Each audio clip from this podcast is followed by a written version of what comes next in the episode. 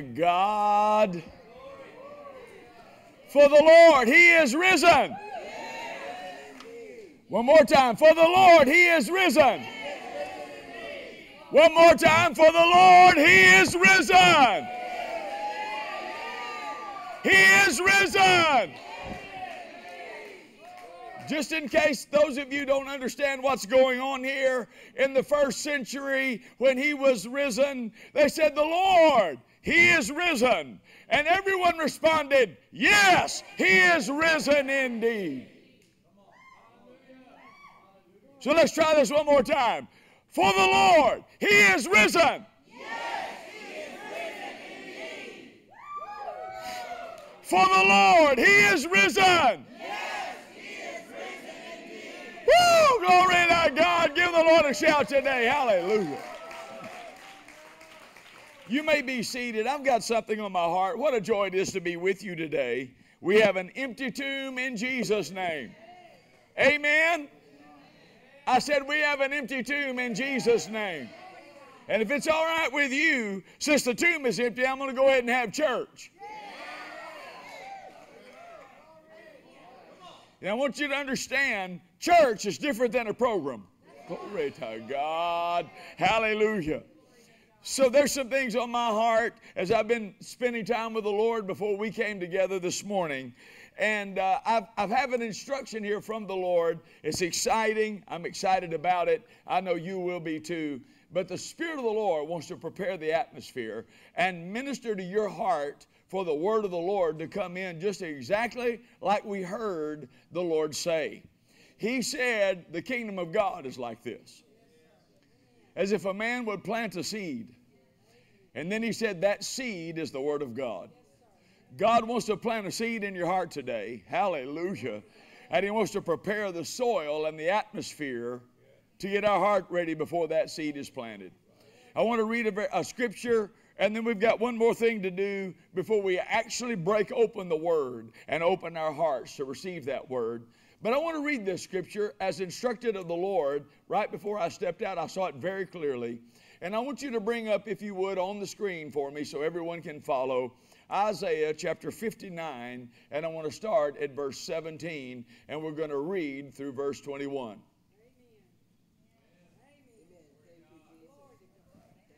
Now we could back up a little bit and we could find that the Lord looked.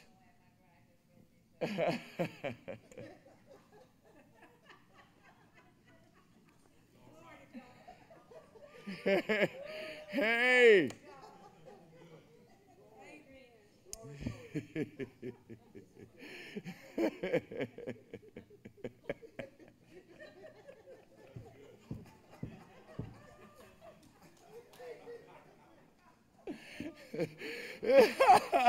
it said the Lord looked into the earth. And behold, those that should have been prospering had become a prey. They could not rise themselves up, and some other things that he saw. And he saw that the earth was unequal, and how that the wicked were prospering, and the righteous were being oppressed. And it says he saw it, and even truth could not enter, and he was not pleased. And because he was not pleased, and no man could intervene, it said God Himself. Let's read what He did. Are you ready to read what He did? Today, we are witnessing and living in the result of what He did. And I want you to read this out loud with me together in Jesus' name. We're going to read to the end of the chapter. Are you ready? Get ready, get set, let's go. For he put on righteousness as a breastplate and a helmet of salvation upon his head. And he put on the garments of vengeance for clothing and was clad with zeal as a cloak. According to their deeds, accordingly he will repay. Fury to his adversaries, recompense to his enemies, and to the islands he will repay recompense. So shall they fear the name of the Lord from the west, and his glory from the rising of the sun. When the enemy shall come in like a flood, the Spirit of the Lord shall lift a standard against him. And the Redeemer shall come to Zion, and unto them that turn from transgression in Jacob, saith the Lord. As for me, this is my covenant with them, saith the Lord. My spirit, which is upon thee, my words, which I have put in your mouth, shall not depart out of your mouth, nor out of the mouth of your seed, nor out of the mouth of your seed's seed, saith the Lord, from henceforth and forever.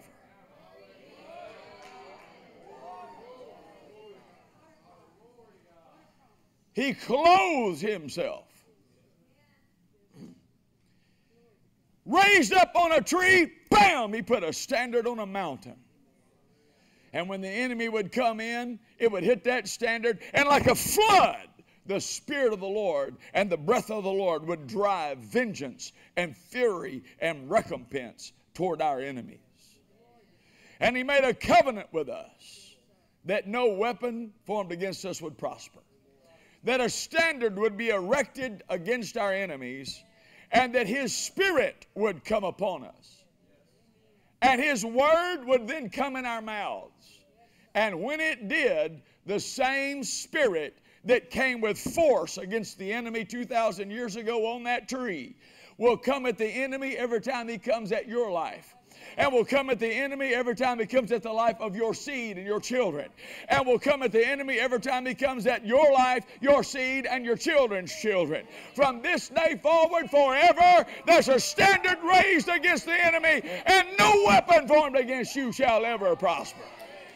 Glory to God. Hallelujah. What a day of victory we have.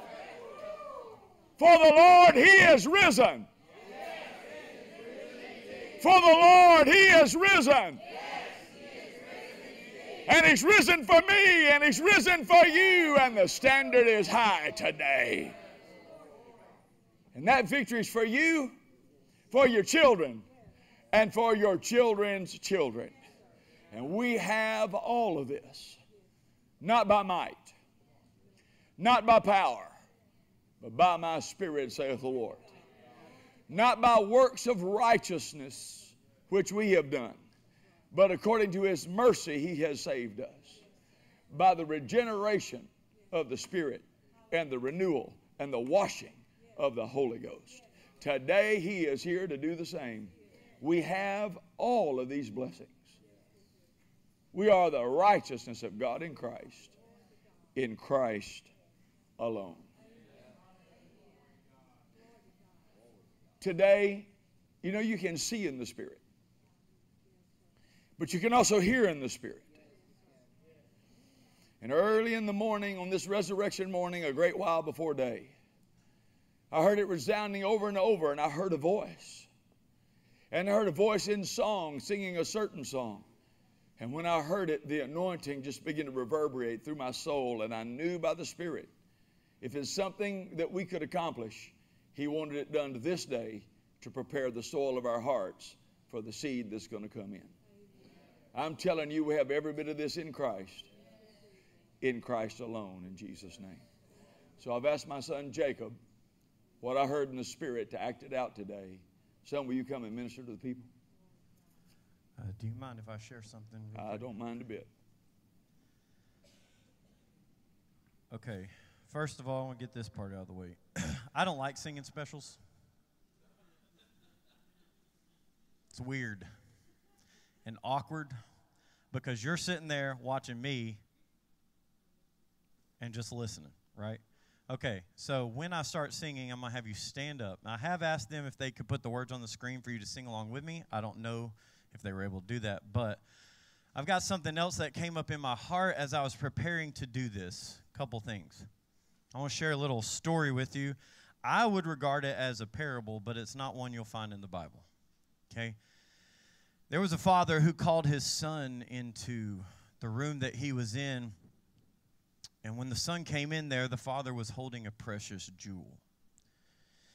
And the son asked, well, What is that? And he said, This is something I want to give you. And he handed it to the son. And the son said, well, How much is it worth? And the father said, I want you to do something real quick. I want you to go down to the marketplace and I want you to talk to the baker. I want you to offer him that and see what he'll give you for it. Then I want you to go over to the jewelry shop and offer it to the jeweler, jeweler and see what he would give you for it. And then I want you to go down to the museum. I want you to talk to the curator and offer him the jewel and see what he would give you for it. And then bring it back here to me and let me know what you've discovered. So the son took the jewel and he went down to the marketplace and he talked to the baker and he offered it. And the baker said, I'll give you $2 for it. And so the son went to the jewelry shop. He talked to the jeweler and the jeweler said, I will pay you $200 if you'll give me that jewel. So then he went to the museum, he talked to the curator, and the curator said, I will give you $200,000 if you give me that jewel and allow me to display it as it should be in this museum. And the son took the jewel back to the father, and he told the father what transpired, and the father said, There's only one person who can truly decide the value of the jewel you've been given, and that's you. There's many people you'll come throughout you'll come to throughout your life that will value you at differing values. Some not as much, some more than others. But only you can look in the mirror and decide what you are worth. There is one who told you what you were worth and showed you what you were worth. He came to this earth. Let me tell you about him real quick. This is the second thing. Isaiah chapter 53. I'm going to read out of the New American Standard Version. Who has believed our message? To whom has the arm of the Lord been revealed? For he grew up before him like a tender shoot. Y'all remember Jesus telling the story to the kids. First, there was nothing, and he grew up as a tender shoot. And like a root out of parched ground, he has no stately form or majesty that we should look upon him, nor appearance that we should be attracted to him. He was despised and forsaken of men. He was a man of sorrows and acquainted with grief, and like one from whom men hide their face, he was despised, and we did not esteem him. Surely our griefs he himself bore and our sorrows he carried, yet we ourselves esteemed him stricken and smitten of God and afflicted. But he was pierced through for our transgressions, he was crushed for our iniquities. The chastening for our well being fell upon him, and by his scourging we are healed. All of us, like sheep, have gone astray. Each of us has turned to his own way, but the Lord has caused the iniquity of us all to fall on him. This morning, as I was preparing to sing this song, I was reminded of my own life, my journey so far in these 34 years that I've experienced upon this earth and I couldn't make it through the whole song while I was practicing it. Now, I did when we sound checked it. Thank God. So maybe I'll make it through for you, but maybe not. All right?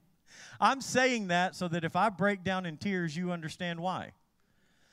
Because all of us, like sheep, have gone astray.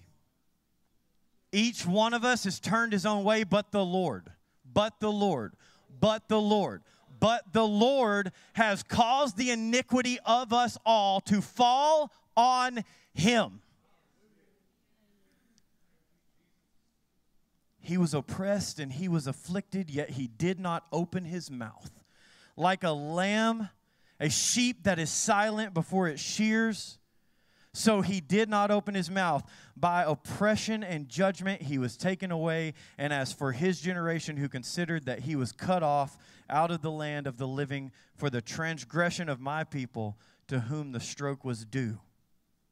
His grave was assigned with wicked men, yet he was a rich man in his death, because he had done no violence, nor was there any deceit in his mouth. We're talking about the jewel that you've been given by your father. But the Lord was pleased to crush him, putting him to grief. If he would render himself as, as a guilt offering, he will see his offspring. He will prolong his days, and the good pleasure of the Lord will prosper in his hand. As a result of the anguish of his soul, he will see it and be satisfied. By his knowledge, the righteous one, my servant, will justify the many, and he will bear their iniquities. Thank you, Jesus. Thank you, Jesus. Thank you, Jesus. Thank you, Jesus. It's in Christ alone. I'm going to ask that you go ahead and stand with me. And we are going to proceed to worship God together. Hopefully, they'll have the words on the screen. If they don't, you know it. It's an old hymn, it's nothing new. And it's Phillips, Craig, and Dean, so come on. For those of you who've been in church for a long time, you'll understand. Go ahead.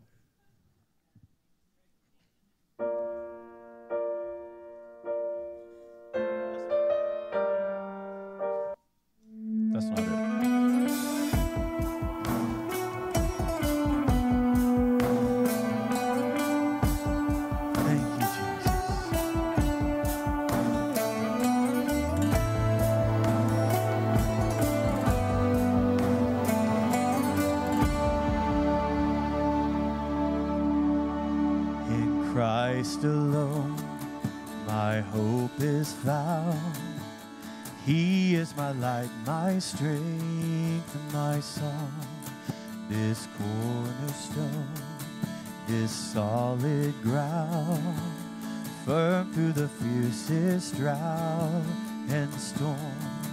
What heights of love, what depths of peace, when fears are still, when striving cease, my comforter my all in all. Here in the love of Christ I stand. In Christ alone, who took on flesh, fullness of God in helpless babe, this gift of love and righteousness scorned by the ones he came to save. Till on that cross, as Jesus died, the wrath of God was satisfied.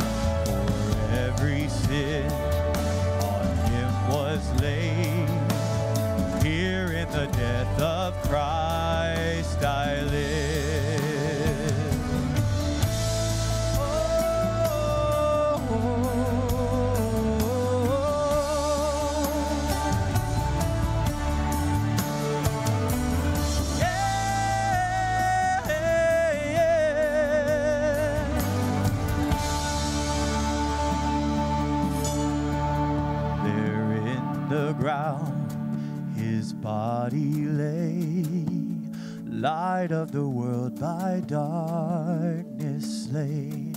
Then bursting forth in glorious day, up from the grave he rose again.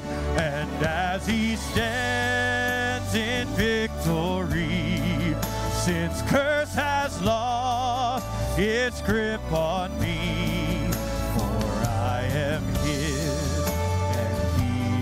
mine, bought with the precious blood of Christ. In Christ alone, I place my trust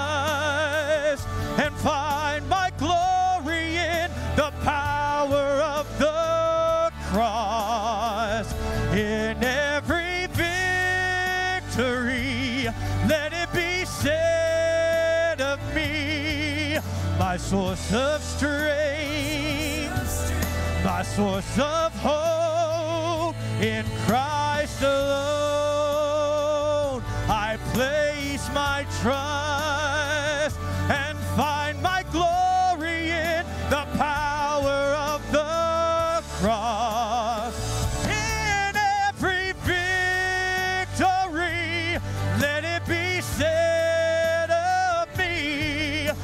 source of strength.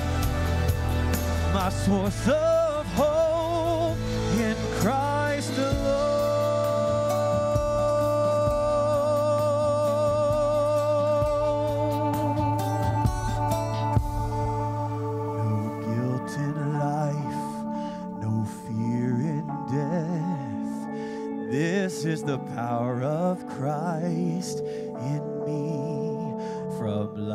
first cry to final breath. Jesus commends my destiny.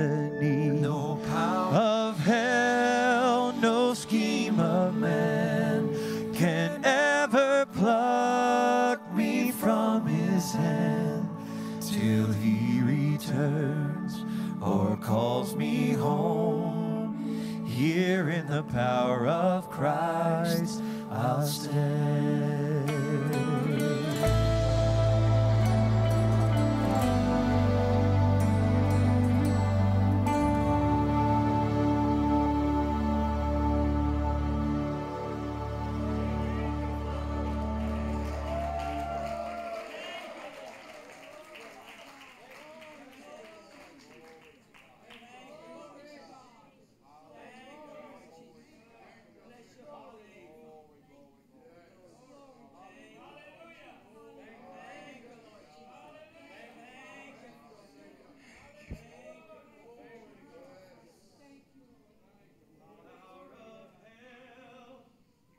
No scheme of man could ever pluck me from his hand.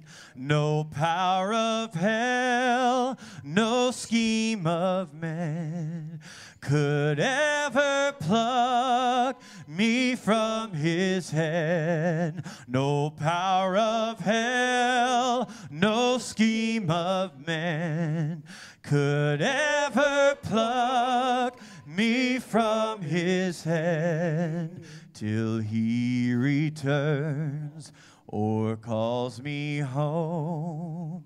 Here in the power of Christ, I'll stand.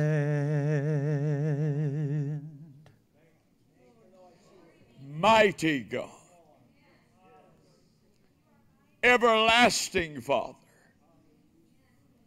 wonderful Counselor, Prince of all peace, for the government of the world is on your shoulders.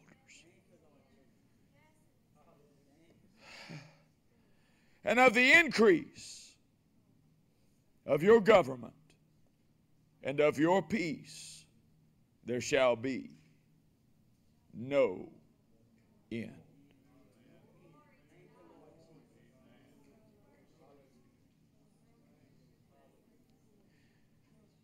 Everlasting Father, by the authority of the name of Jesus, in whose name the whole family of heaven and earth is named. It is for this cause we both pray, even bow our knees, stand in reverence, or utter the great grace of this gospel. May the word of God go forth in power, unabated by any force, for it will not, it can never return void. It will accomplish that which you please, for the tomb is empty. You have the keys, and you are the same. Thank you for that name. And thank you for the joy of the resurrection today. Help me to help the people and glorify yourself in our midst. In Jesus' name. And all the saints said, Amen. Well, glory to God. Hallelujah. Ladies and gentlemen, the Lord, He is risen. Yes, he is risen Amen. Give the Lord Lord one more shout. Hallelujah. You may be seated. Take your Bibles, please, if you would, and open them to the book of Matthew, Matthew's Gospel, chapter 28. Matthew's Gospel, chapter 28. And I want to say a great big thank you to each and every one that was a part of helping our children to understand and to know that the tomb is empty, that Jesus is alive, and that we can enjoy festivities and games and all things like barbecue on the hill, but that today isn't about a bunny and an egg.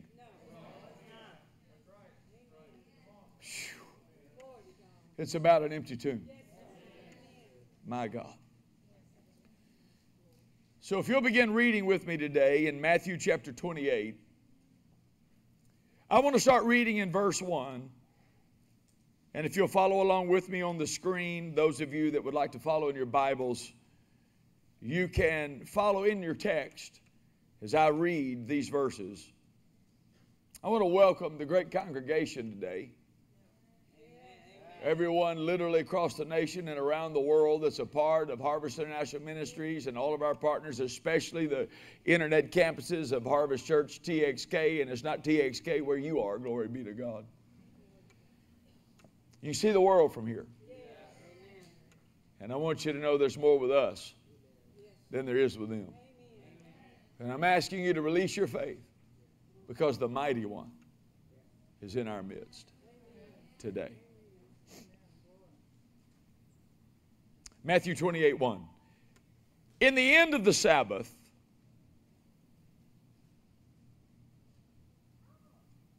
as it began to dawn towards the first day of the week, came Mary Magdalene and the other Mary.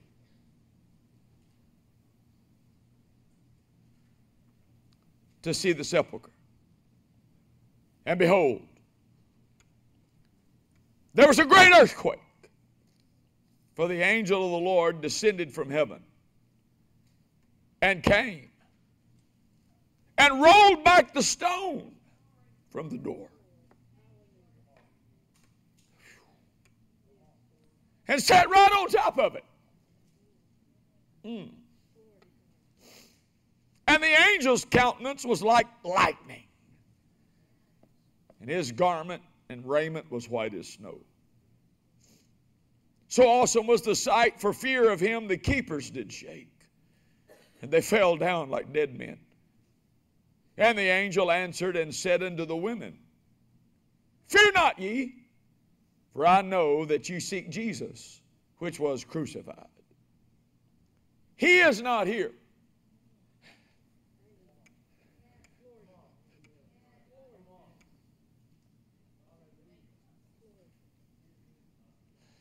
For he is risen.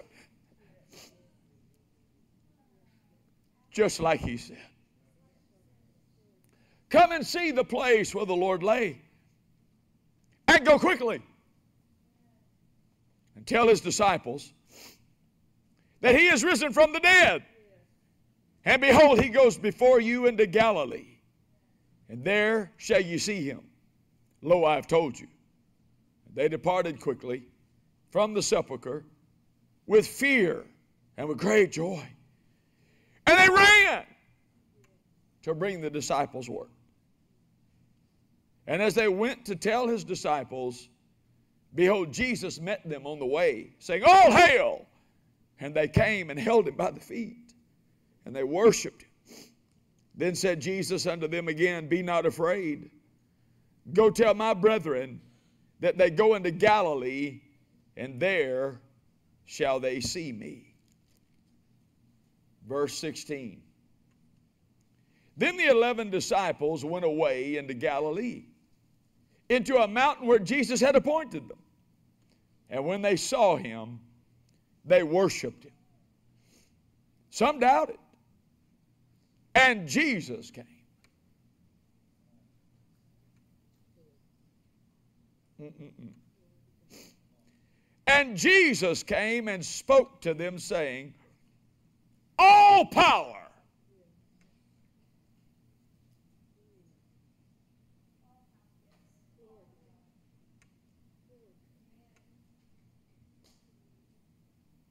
Those are the first two words that the disciples heard him say after the resurrection.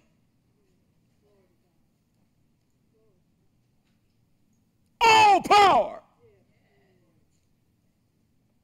is given unto me in heaven and in earth. Go ye therefore. Whew, glory be to God. Spirit of the Lord wants to talk to us about something very specific, which I'll get to rather quickly. But before I, I talk about that, I want to point out a couple of things, and that would be where he said, the angel said, Go quickly and tell his disciples that he is risen from the dead. And behold, he goes before you.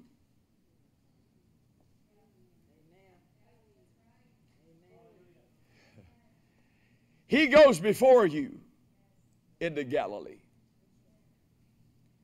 So they obeyed and they were running. And while they were running to tell them what the angel had said, Jesus appeared. And they saw him. And they fell down and they grabbed his feet. He said, All hail! And they fell down and they saw him in his resurrected body. And he said to them the same thing the angel said Be not afraid. See, there's something about a revelation of the resurrection that destroys fear fear of death, fear of the devil, fear of the times, fear of the Romans, fear of the armies, fear of the weapons. There's something about a resurrected Christ that makes you absolutely bold to realize nothing is impossible. And I want you to see this, and it's very important because Jesus then said to them exactly what the angel had said. Be not afraid, go tell my brethren that they go to Galilee, and there they shall see me. And then we pick up at verse 16, and it says, Then the eleven disciples went away into Galilee, into a mountain where Jesus had appointed them. So you see that they had enough faith to do what these women told him to do. So they obviously obeyed, even though some of them still hesitated and doubted because they hadn't seen for themselves. It says they believed him, but some doubted. And then it says, and Jesus came. Glory to God. And spake unto them. All power is given unto me in heaven and in earth. Go ye therefore. Glory to God. Glory be to God. Now, obviously, there's much more we could talk about, but one of the things that I want to say to you that the Lord told me to say to you, because He is risen. And because He is alive, He has gone before you. Oh, come on. And if you will go where He tells you to go, you will see that He has gone before you and He'll meet you there. Do you see that?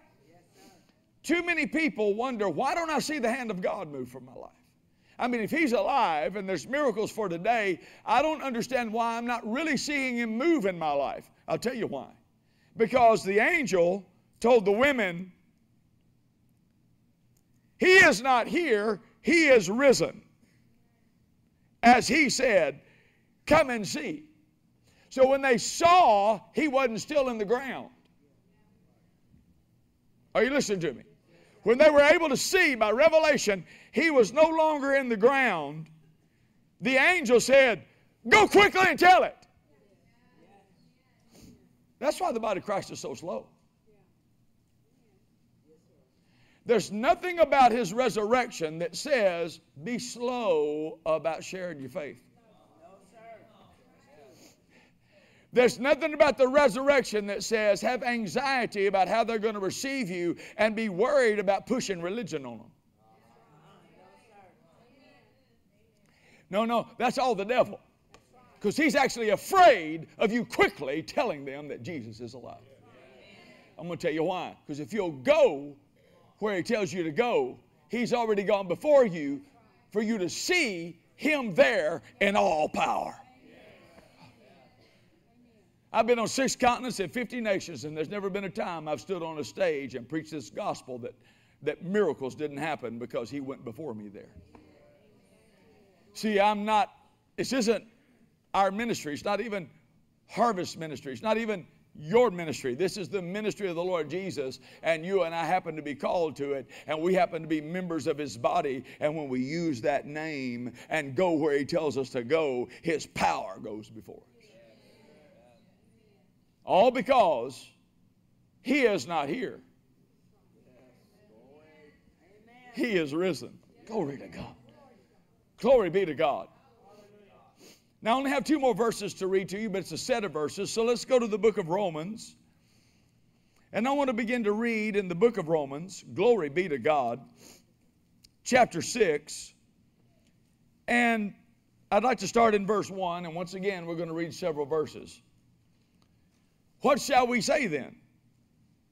Shall we continue in sin that grace might abound? God forbid. How shall we that are dead to sin live any longer therein? Know ye not that as many of us as were baptized into Jesus Christ were baptized, immersed into his death?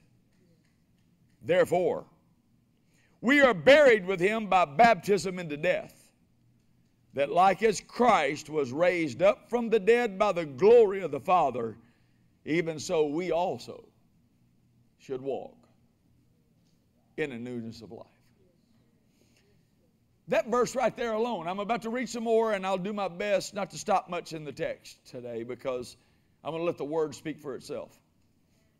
But that verse alone today will give you a new walk. No matter what your life experience has been, it's time for you to walk in newness of life. Glory be to God. Now let's read on. Glory be to God.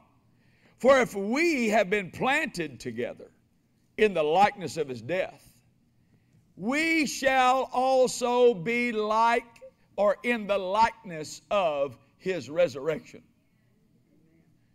Now, we'll come back to that phrase in a minute.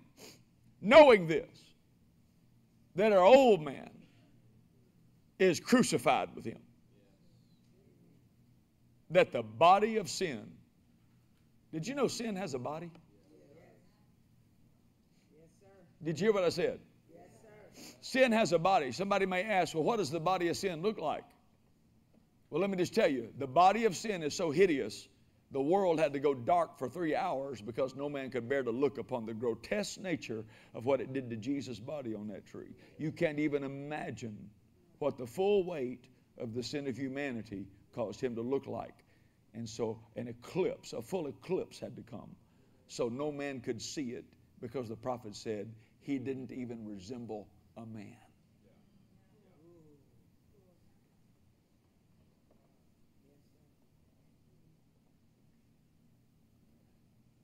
Sin's body hung on that tree. Sin had an embodiment. Sin has a body. You are the body of Christ. You are not the body of sin. Glory be to God. And sin is not to be in your body. Glory be to God. You were buried with him. You were crucified with him. And today, we celebrate the fact that we are risen with Him. Glory be to God. Let's read the rest of this verse. Now, now, now, starting in verse 6 again. Knowing this, that our old man is crucified with him, that the body of sin might be destroyed, that henceforth we should not serve sin. For he that is dead is free from sin. Now, if we be dead with Christ, we believe we shall also live with him. Knowing that Christ, being raised from the dead, dies no more, death has no more dominion over him. Glory be to God. Do you hear that? Death. Say it out loud. Death has no more dominion over him. And in that he died, he died to sin once. Not a hundred times rolling around the altar begging God to forgive you because you can't get free from what your past was. Once and for all, he destroyed the dominion sin had over his body. The body of sin is destroyed by the power of the cross. Glory be to God. So by the time you get down to verse 14, it says, For sin shall not have dominion over you.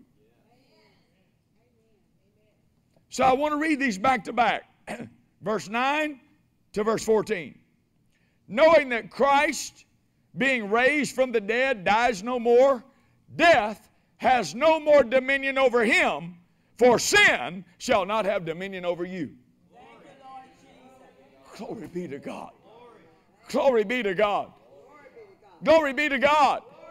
Can you see clearly that what he did, he didn't do for himself, he did for you? So if the tomb is empty, it wasn't for him, it's for you. He is not here, he is risen. I've got one more set of verses for you. It's in the book of Philippians, chapter 3. I want to begin verse 9. It says, And to be found in him, not having my own righteousness, which is of the law, but that which is through the faith of Christ, the righteousness which is of God by faith, that I may know him Oh, oh. Until you know that you're the righteousness of God in Christ, till you know that He was made to be sin for you, that you might be made to be the righteousness of God in Him. Till you know that, you don't know Him. You don't know what He did. You don't know why He did it. But He left you in a different condition after His resurrection than He did before He went to that tree. You're not the same person you used to be. Glory be to God. You were an old sinner. You have been saved by grace. You're not still an old sinner. You are now a new creature. And you are the righteousness of God in Christ. That's what that's what that's what Resurrection Day is all about. A new you. Not just him out of the ground, a new you. In that he dies no more, death has no more dominion over him, for sin shall not have dominion over you. The, the resurrection day means nothing has dominion over you anymore. It's not just, wow, what a wonderful story. Oh, glory to God, we get to buy some new clothes and hunt some eggs. But to know Him and the power Now the angel said, Go quickly and tell my disciples to go before me into Galilee. I'll meet them there. They're running on the way. He appears to them. Oh! Whew! They fall down in the glory, hold him by the feet. He says, Don't be afraid. Go tell my brethren to go before me into Galilee. I'll see, they'll see me there. And so they went. When they got there, he came. And when he showed up, they heard two words all power tomb empty, all power. Go ye therefore. Are you hearing what I'm saying? Tomb is empty. All power in heaven and in earth. Go ye. So wherever he tells you to go, he's going to go before you with all power. And you don't ever need to be afraid. Why? Because if you'll go and do what he says, you will see him there. Oh, glory be to God.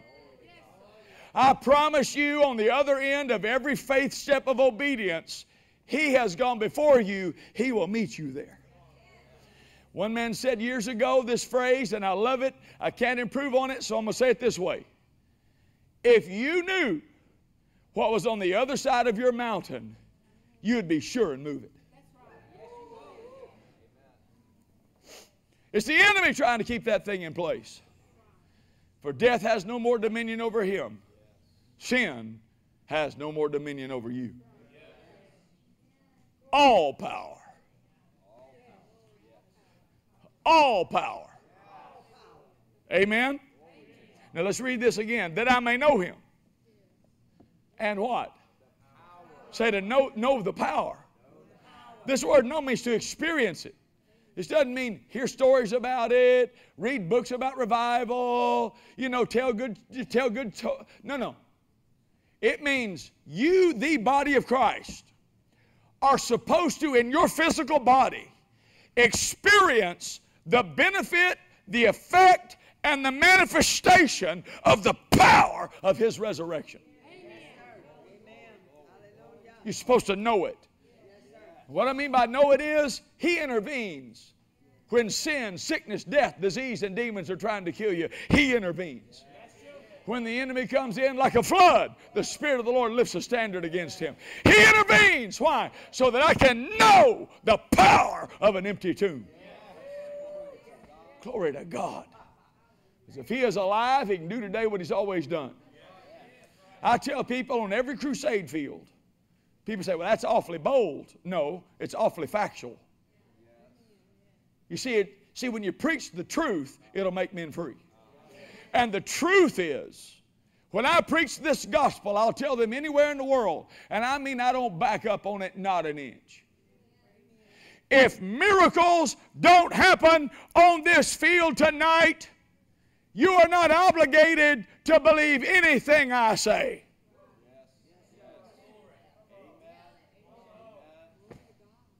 Did you hear what I said? See, the American church knows almost nothing of that kind of revelation.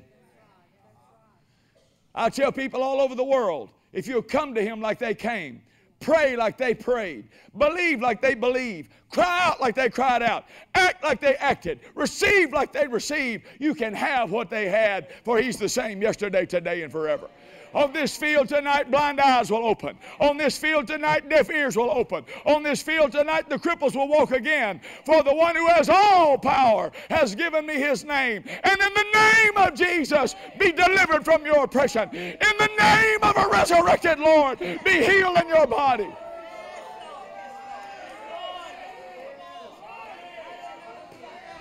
Oh, the tomb is empty. Oh, the tomb is empty. Oh, the tomb is empty.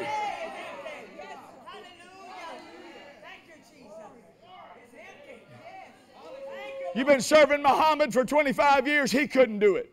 You've been serving Buddha for 15 years, he couldn't do it. You've been serving Confucius for 40 years, he couldn't do it. You've been sacrificing your baby to alligators in Shintoism and Hinduism. But there's one on the field tonight whose name is above all their names, who is alive. Because Buddha's in the grave, Muhammad's in the grave.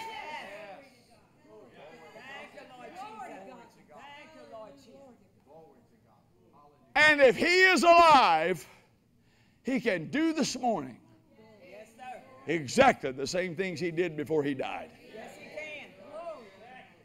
And if it doesn't happen, I'm a false prophet. You got to have the courage to say it.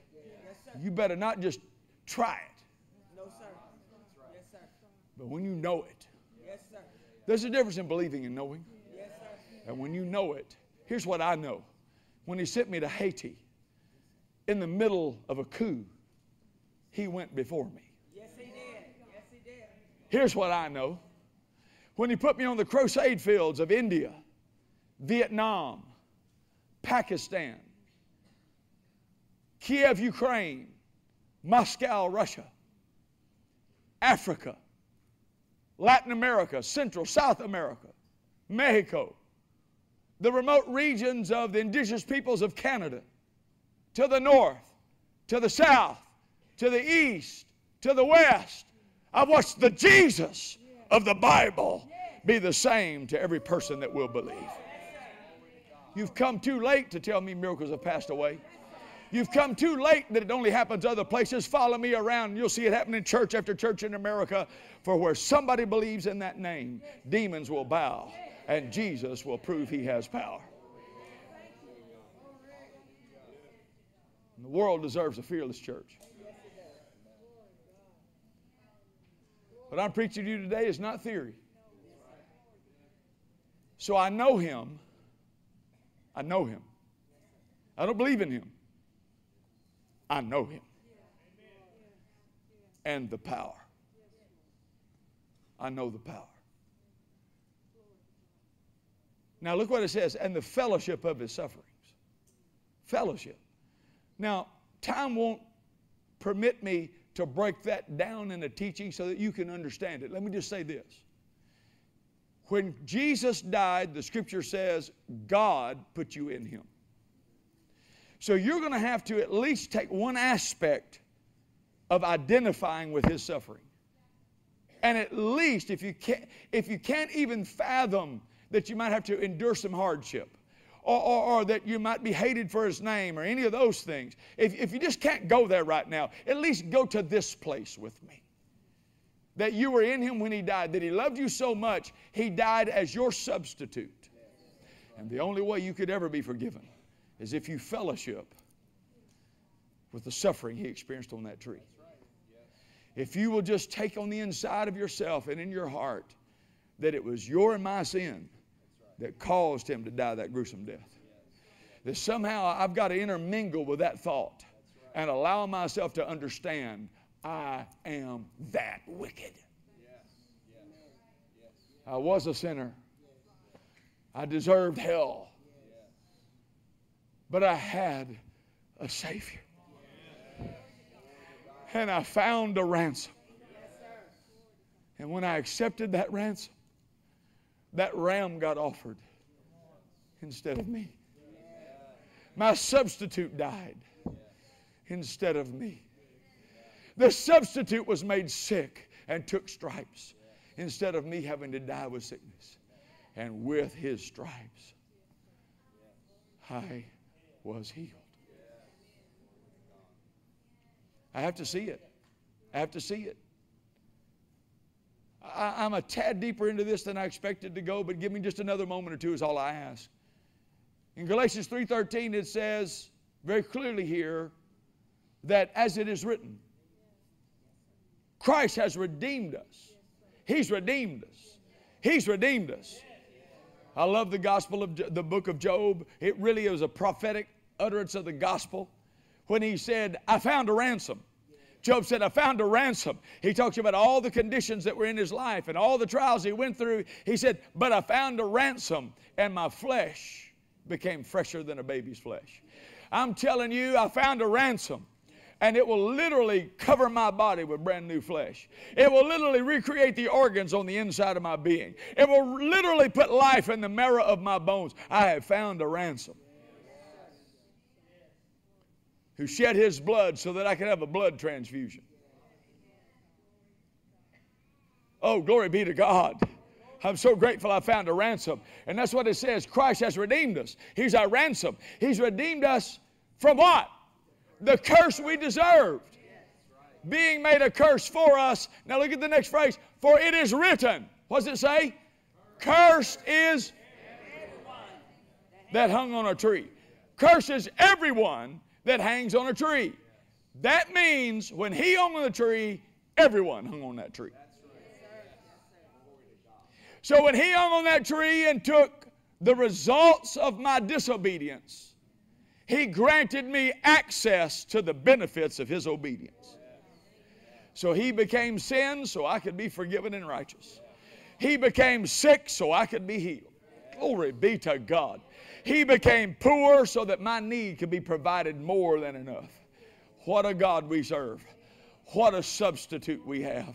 I am so grateful today that the empty tomb means it is finished. He didn't sit down because he was tired, he sat down because it was done.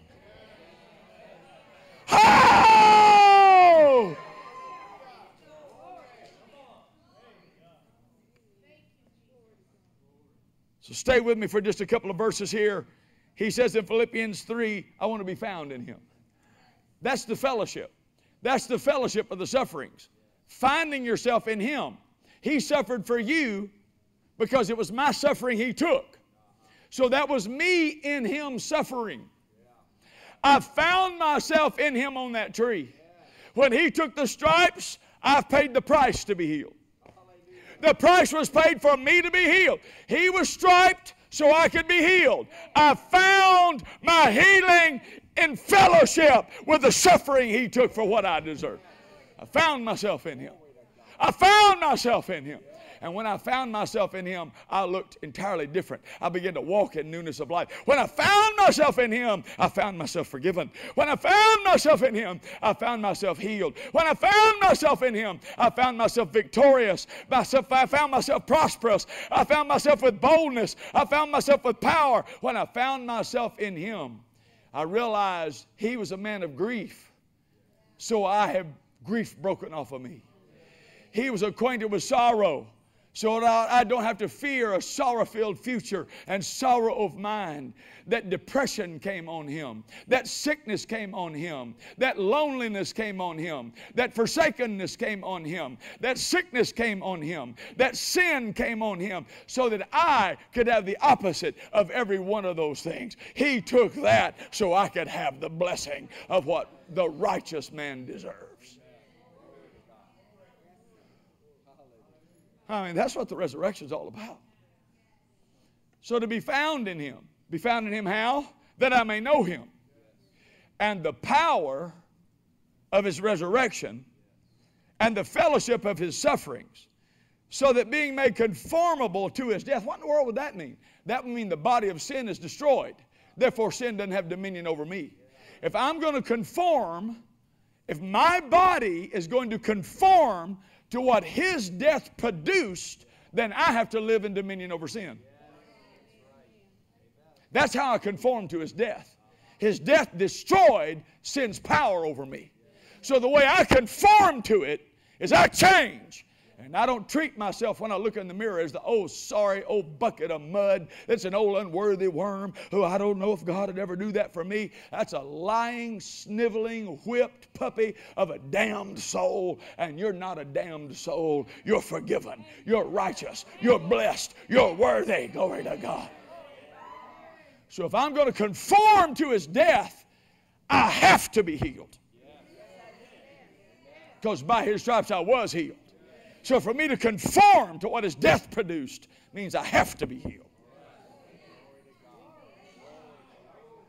Glory be to God. So you understand what's going on here. Now let me read this in the Amplified and just expedite where we have to go. Are you with me? Are you listening?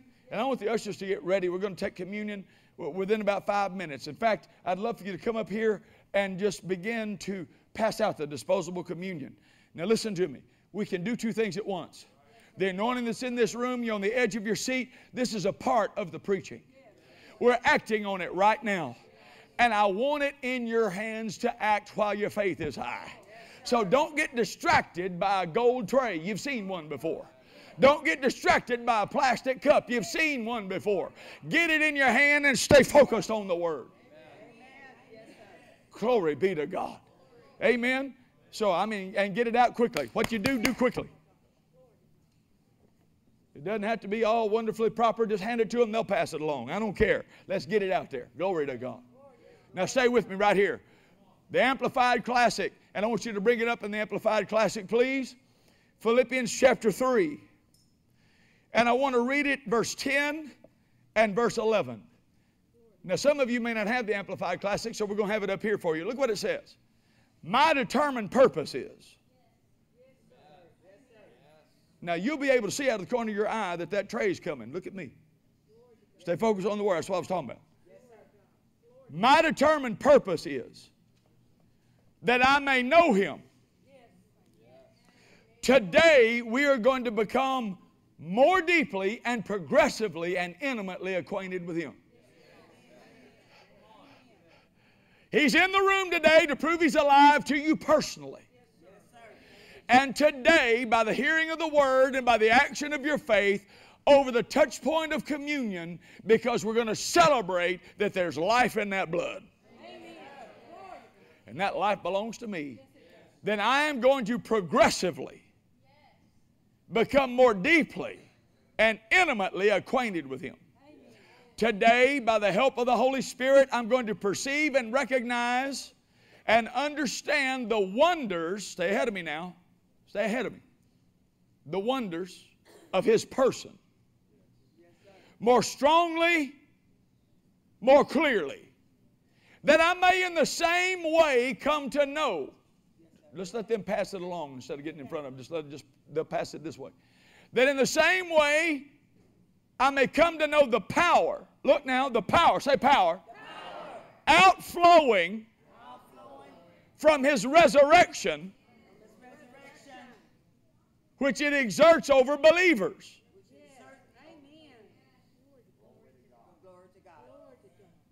Now let's try that one more time. Yes, sir.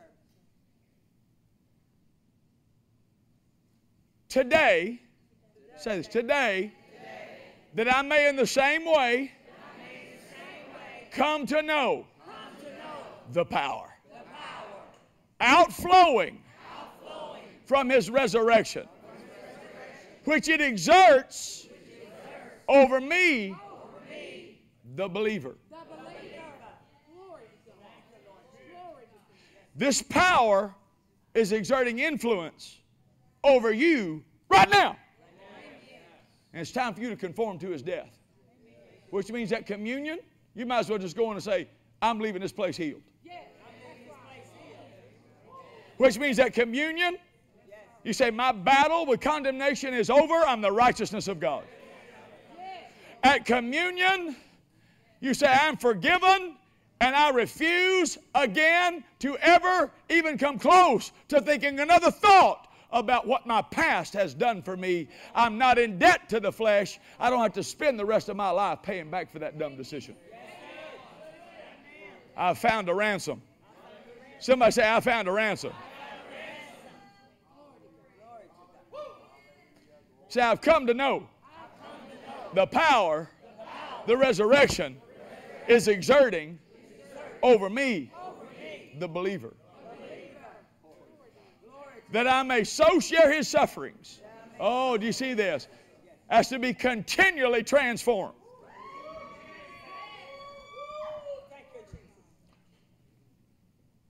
Transformed into his likeness. See, if you read this without revelation goggles, you're going to think, well, you know, at the cross, at the cross where I first saw the light. I love that song, but you ain't still at the cross. Not if you're filled with the Holy Ghost. The purpose of the cross was to get to Pentecost. I'm not still on the tree. I love crucifix. I wear a cross right here to, to let the world know that I'm a believer. But he's not still on that tree. Any more than at Christmas he's a baby in a manger, he is no longer a wounded, a wounded man on a tree. He is the resurrected Lord of glory and his face is like the noonday sun in all his strength. When he opens his mouth, it sounds like the roar of Niagara Falls. His hairs are white like wool. His eyes are like a flame of fire. He's clothed down to the foot with a sparkling white radiant garment, and his feet look like burning, glowing bronze as if they came out of a fiery furnace. And around his waist, he's girded about the paps with a golden girdle. He is married to the body of Christ, and if you got a problem with a little gold pastor has on, you're going to have a real problem with Jesus because his wedding band is this big and he wears it around his body. And John said, When I saw him, I fell at his feet like a dead man. And he laid his right hand upon me and said, Fear not, John. I am he that liveth and was dead.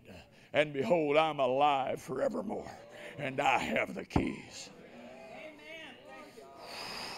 He said, I saw him and he had the keys in his hand. And do you know where he saw him? Walking among the seven golden candlesticks. And do you know what the candlesticks were? The seven candlesticks are the seven churches.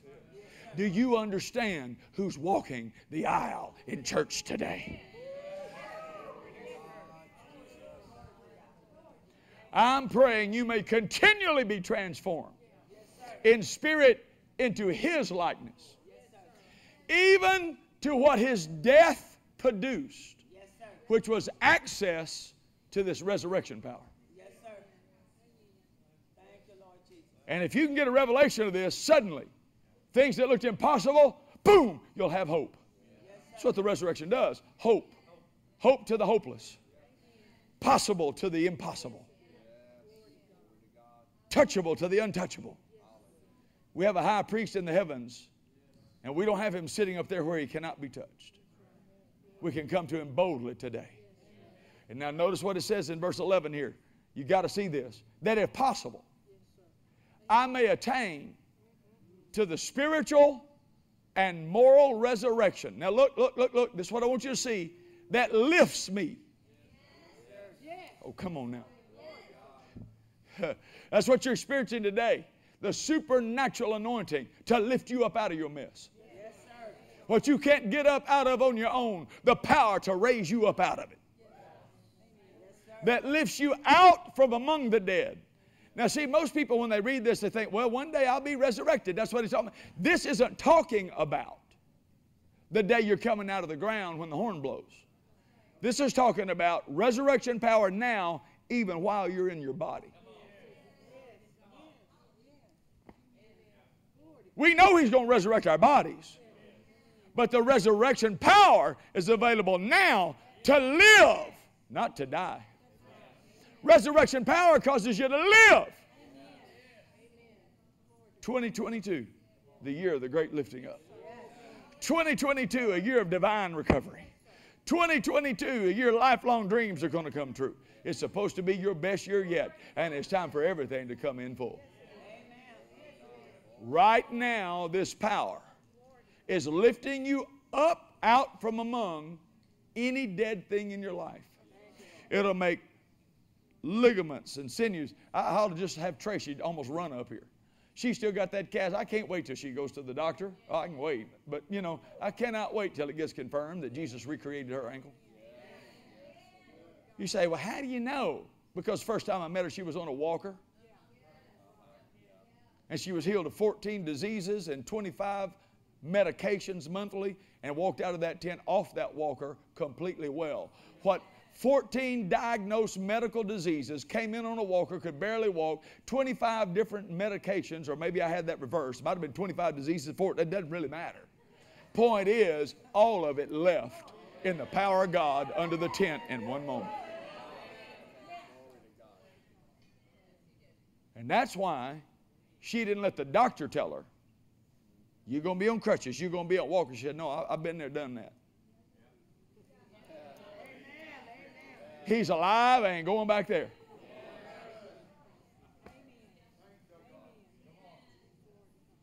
When you get to know the power, it'll exert influence over your body. And the whole purpose of it is to conform your body and make it like His so that you can walk in newness of life. That's the purpose of the cross. So now look, even while you're in the body. Now drop all the way down to verse 21 because I preached my time away. Look what it says here. Now stay in the Amplified Classic, please, because I'm going to read the King James, and I don't want you flipping back and forth. I want them to see this. So I'm reading King James first, and here's what it says. Verse 20, now I'm going to read verse 20 and 21 in the King James. So just keep your focus on verse 21 here in Amplified. Our conversation is in heaven, from whence we look for the Savior, the Lord Jesus Christ, who shall change our vile body, that it may be fashioned like his glorious body, according to the working whereby he is able even to subdue all things to himself. I don't care what it is that's come against you, the working of resurrection power will subdue it and make it bow and change your body to look like His. It's what's happening today. Listen to the Amplified Classic. Who will transform and fashion anew the body of our humiliation. Anybody been humiliated by your own failures, your own faults, your own weakness, a past dumb thing you did? He's about to change all that today. Woo! Transform and fashion anew the body of our humiliation to conform to and be like the body of His glory and majesty. By exerting that power which enables Him even to subdue and subject everything to Himself. His resurrection is exerting power over you right now in this room in the name of Jesus. And what it's doing is changing, transforming, and fashioning anew your body, your soul, your spirit, your money, your family, your social status, and your destiny to make it look like His.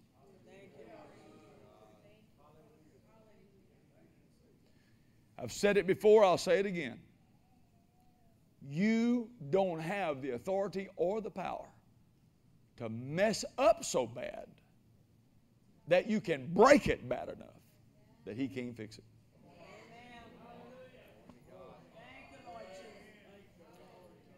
His lift up has more power than your mess up. Glory be to God. Now, here's the point before daylight that the Spirit of God said to me to take communion over.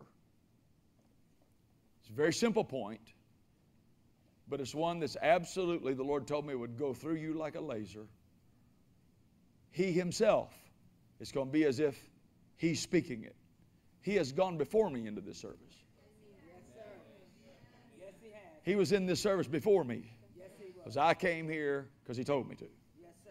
to say what He told me to say, so you could see Him. Yes, sir. Thank you, Lord. Oh, glory be to God. He is not here, He is risen.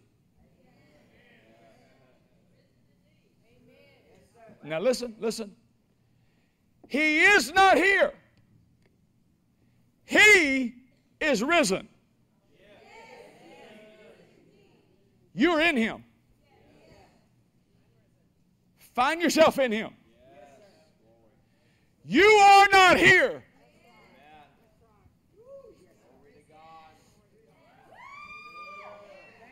You are risen. You're risen indeed. So he or she is not in their past, not paying for their past. They're risen out of their past. They're not here in their past. You're not here in your past. You're not here in your grief. You're not here in your besetting sin. You're not here in your sickness. You're not here in your lack and poverty. You're not here in your anxiety. You are not here in your fear, your failure, your addiction, your dysfunction, your brokenness, your condemnation, damnation, oppression, death, or hell. You are not here. You are risen out of all of that.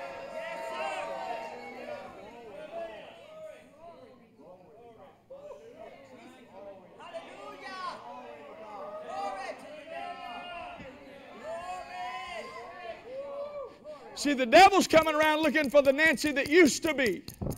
And heaven and you's answering back, Nancy is not here. Nancy has been risen. The devil's looking to find somebody that, that he put sickness on them and they were healed. But then they messed up and said a little something wrong and started feeling condemnation. Think they opened the door for the devil to come back in and now they got symptoms in their body. But he comes knocking on the door. Now, you see, I told you, I told you, just a matter of time, I'm going to kill you with this disease. No! Tracy's not here. Tracy is risen. Andrew's not here. Andrew is risen. Wendy's not here. Wendy is risen. Adam's not here. Adam is risen. Glory to God.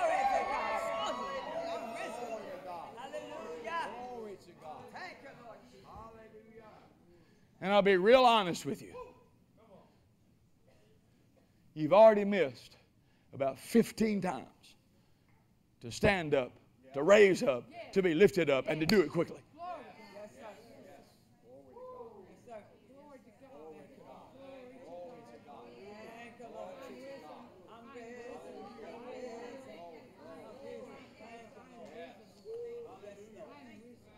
Now, I've got something to say to you. Get the communion in your hand. Listen to me. He or she is not here. Are you listening to me? What was the instruction? You're not here. He's not here. He's risen. Instruction. Don't be afraid. Go quickly and tell it.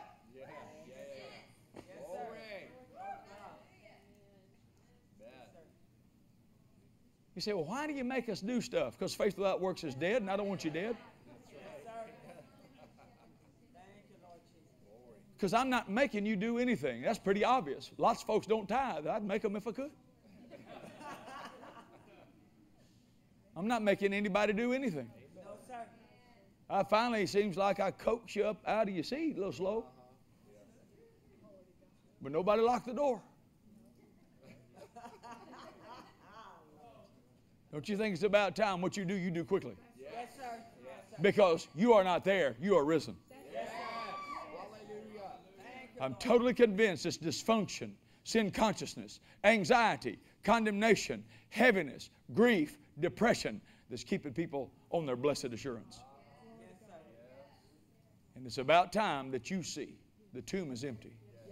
And the reason the tomb is empty is because you have been emptied of your failure.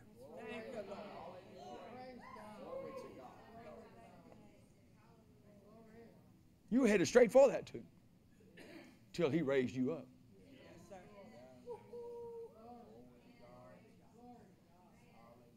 And the lifter of our head is in the room.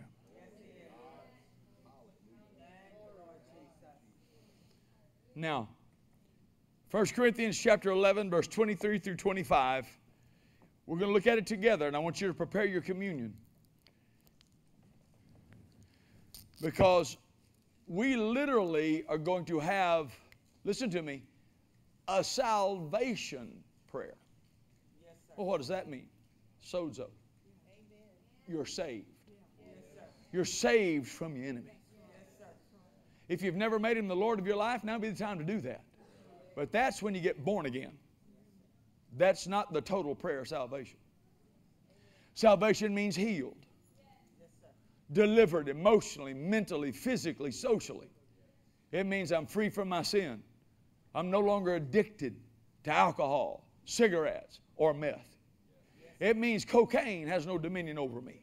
It means he dies no more, so death does not have dominion over him. Therefore, sin has no dominion over me. Amen.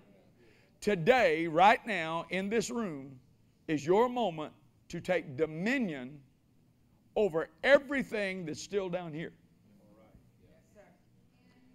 And it's time to announce when those voices come who you looking for? Oh, he's not here. He's risen. When that thought comes, you say, Who you looking for? You say, She's not here. Hey, not here. He's risen. You know, anymore they drop stuff at your door, and you got to have door cams keep people from stealing it. That's what our world's come to. But it used to be you had to sign for packages. Devils all the time going door to door, knocking on the door, trying to get you to sign for a package that doesn't have your name on it. Stop signing for stuff that's not yours. Glory be to God. Glory be to God. Say it right now. I am the righteousness of God in Christ Jesus. Now, I know you may not have the elements wherever you are watching. I pray that you might. But here's the bottom line supernaturally, the scripture tells us thanksgiving is the Eucharist, which means even if you don't have the elements, you can begin to thank Him and do what we do, and He'll come commune with you. Yes, sir. Thank you, Lord Jesus.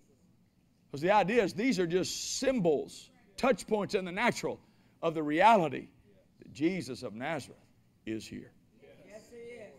Yes. He's come to commune with us and exert power over our failures and our shortcomings and the depression and the dysfunction. And this is our moment. Yes, is. Communion's twofold because it's a blood covenant. It's a means to an end. One symbolizes death and the other life. It's time for you to die to your own thoughts, your own ways, your own situations, your own brokenness, and that's why we eat the bread first. You die, then you rise. You die, then you rise. It's why you break the bread. Because when something's broken, huh? That's why the anointing destroys, it breaks off of you. So today, when you break that bread, decide right now the curse, the sin, the depression, the failure, whatever is not me that died and is buried, that doesn't belong to me, that is not here, that doesn't exist anymore, I break that thought. I break that idea. I break that off of me because the power is here. All power is here. He has gone before me. And I'm about to see him as I do this. Now, here's what I want to do. I want you to see what it says as the Apostle Paul, who did not do so at the Last Supper, but after Jesus met him on the road to Damascus, he went to the third heaven. According to this, these words are in red in your Bible, and what it means is Jesus personally served the Apostle Paul the Last Supper in heaven, Amen. taught him about it. Yes, sir. Can you imagine? Oh, I cannot wait to get there and talk to both of them. Amen. I want to find out how that happened. Because he said, I won't drink this with you again until I drink it new in the kingdom. Doesn't mean that Jesus isn't going to drink it till we finally get there. That's not what that means at all. It means I will not on earth in this situation ever eat Passover with you. I am the Passover. So that instead of the type and shadow meal, the real's going to come. And when you're put in this new kingdom, every time you do it, as often as you do it, I'll do it with you. So today, the head of the church is in the room. To take communion with his body, just like he served it to Paul. I've got one thing to say about it, and we're very close to receiving it, but it's simply this, and I'd like to read this so you see it. It's three verses 1 Corinthians 11, 23 through 25. And I want you to look at it, and let's read it together. We've got the elements. For I received of the Lord that which I delivered unto you. That the Lord Jesus, the same night in which he was betrayed, he took bread. Hmm. And when he had given thanks, see what I'm talking about? Just begin to thank him right now. You, are about to have access to something that only his power could produce. Power to lift you out of what you can't get out of on your own.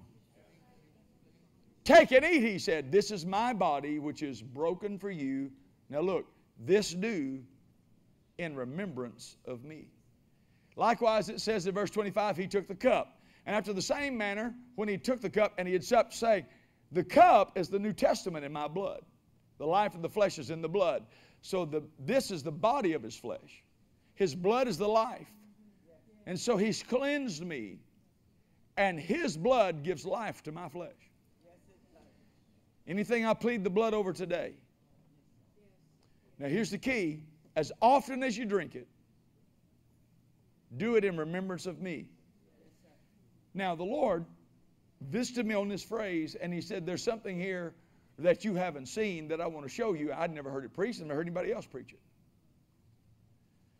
And, uh, but He said to me, You've always read that phrase right there as remember what I did. Remember how I died on the cross? Remember, well, that's a part of it. But what you don't understand is that's not all of it. Here's what the Lord Jesus said to me He said to me, and this is the way it's written in the Amplified Classic, and way it's written in the Greek. He says, When you do it, And let me, let me just flip this because I want to read it like that without opening my Bible here. Glory to God. I believe I have it right here. Excuse me. It must be in the back here. I may have to open it anyway. Thank you, Lord Jesus. I got it. Right here it is. When you do this, he said, do it. And when you're doing it, call me to remembrance. Yes, sir. That's different than do it in remembrance of me. He's saying, when you're doing this, you're calling me to remembrance. Yes, sir. And it is Isaiah 43, 25, and 26. Plead your case. Put me in remembrance of my word. And prove me and see if I won't do everything I promised you I would do. Right now, I am calling him to remembrance by faith that his body was broken, so I'm not going to bear the consequences of my own sin. I'm reminding him I'm not going to be punished.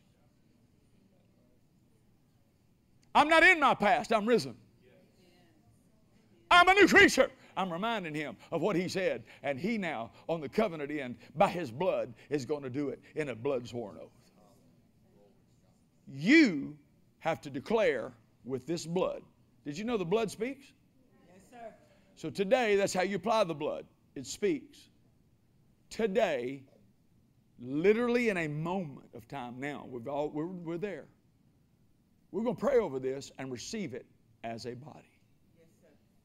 But even though we're a body as one and we have corporate faith, the body's made up of individuals.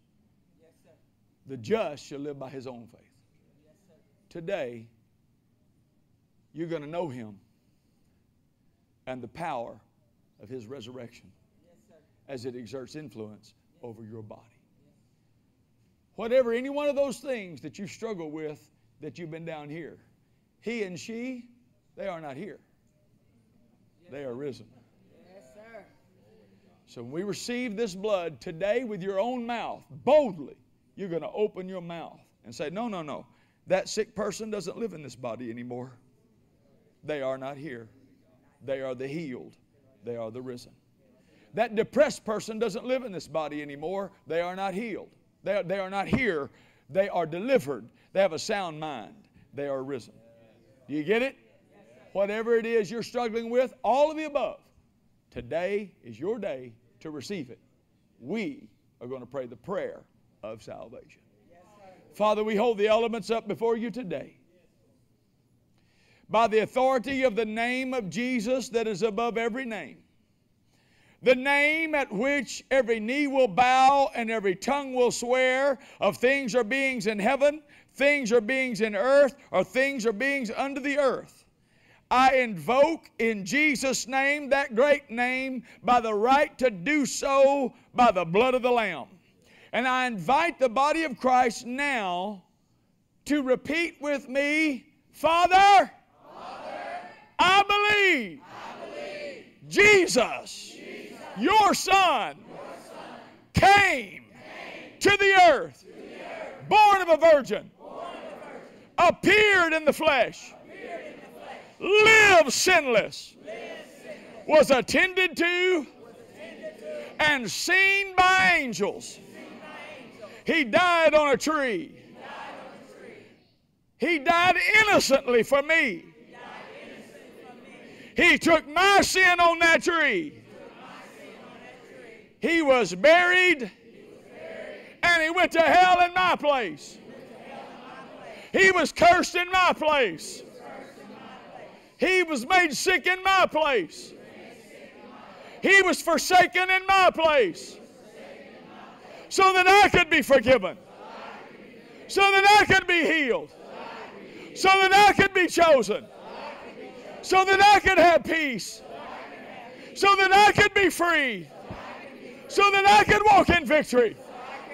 So that I could prosper. So that I could have authority. So that I will live long. So that I will fulfill my destiny. And today, I accept him as your son, manifest in the flesh, raised bodily from the dead, defeated the devil for me, and has the keys. And as my Lord, right now, I call him my covenant partner to remembrance of what he did when he finished it forever for me on that tree. Now I'm free. Now I'm healed. Now I'm redeemed. Now I'm forgiven. And I receive it now from the crown of my head to the soles of my feet. In Jesus' name, I break this bread. He was broken, so I never have to be. I will never be broken. The broken person is not here. I am risen. And I receive it now. Hallelujah. Whoa! Thank you, Lord Jesus. Glory to God. Glory, glory,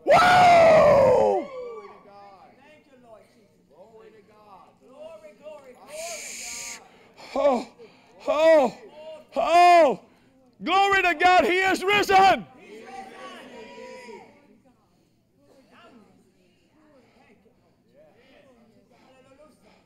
Oh, oh.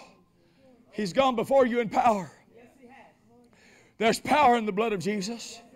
There is power in the blood of Jesus. There's power. And that power in that blood, a different song says, flows to the highest mountain, goes to the lowest valley. It touches every facet of my life.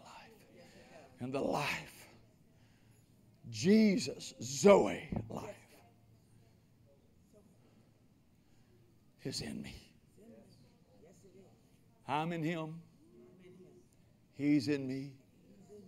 I am the righteousness of God in Christ. I have a right today to full salvation. That unsaved person is not here.